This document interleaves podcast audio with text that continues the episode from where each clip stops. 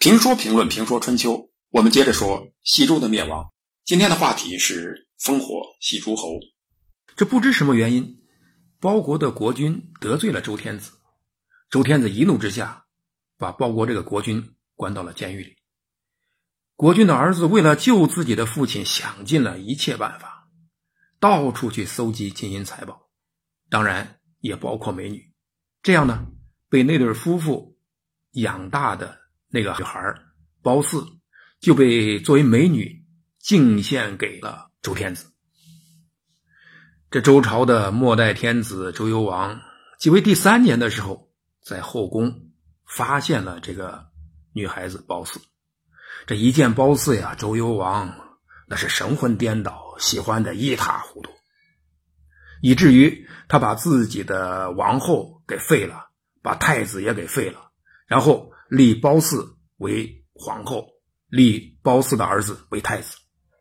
这个时候的周幽王那是急褒姒之所急，想褒姒之所想，为了褒姒可以去摘星星种月亮。这褒姒有一个毛病，就是不爱笑，好像是没有长笑神经。为了让褒姒笑啊，周幽王是想尽了办法，但是都没有效果。这个时候呢，有人给他出了一个主意，说不行呢，咱们点烽火。烽火是什么玩意儿呢？烽火是个报警的装置。在古代呢，没有警报器，没有电话，没有短信。当天子遇到了危难，遇到了外族入侵的时候怎么办呢？就是在高台之上，在白天放烟，在晚上呢点火，通知周边的诸侯迅速带领军队来擒王。那这样说来，这个烽火呢，它不能随便点，它是一种很严肃的事情。但是为了褒姒，周幽王顾不上这些了，所以有这么一天，他就在骊山的烽火台上点燃了烽火。这诸侯们呢，一看到烽火点燃了，一看大事不妙，放下手中的事情，带着军队急急忙忙的就扑向骊山。可是到了骊山脚下以后呢，发现嘛事没有。这被骗的感觉，被人耍的感觉当然不好，所以诸侯们呢非常的愤怒。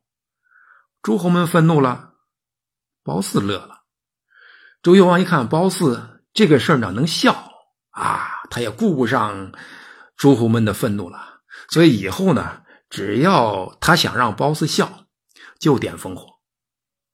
这诸侯们呢都是有记性有尊严的，你一回两回可以，你三回五回就没人理你了。所以再点烽火的时候，诸侯们不来了。诸侯们不来，狼来了。狼是谁呢？狼就是周围的那些野蛮的犬戎部落。这些犬戎部落呢是打家劫舍的好手，对他们来说呢，周天子那是富得流油的富翁，所以呢他们经常呢来抢劫，来打劫周天子。这个时候呢又来打劫周天子了。周天子一看大事不妙，赶快点燃烽火。但是任你的烽火呢点得轰轰烈烈，诸侯们不玩了啊，再也不上当了。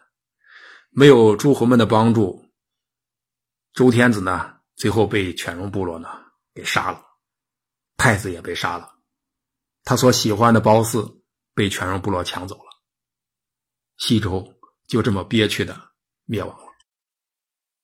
那句话，也许你不服，也许你委屈，但是呢，西周成了历史的过去。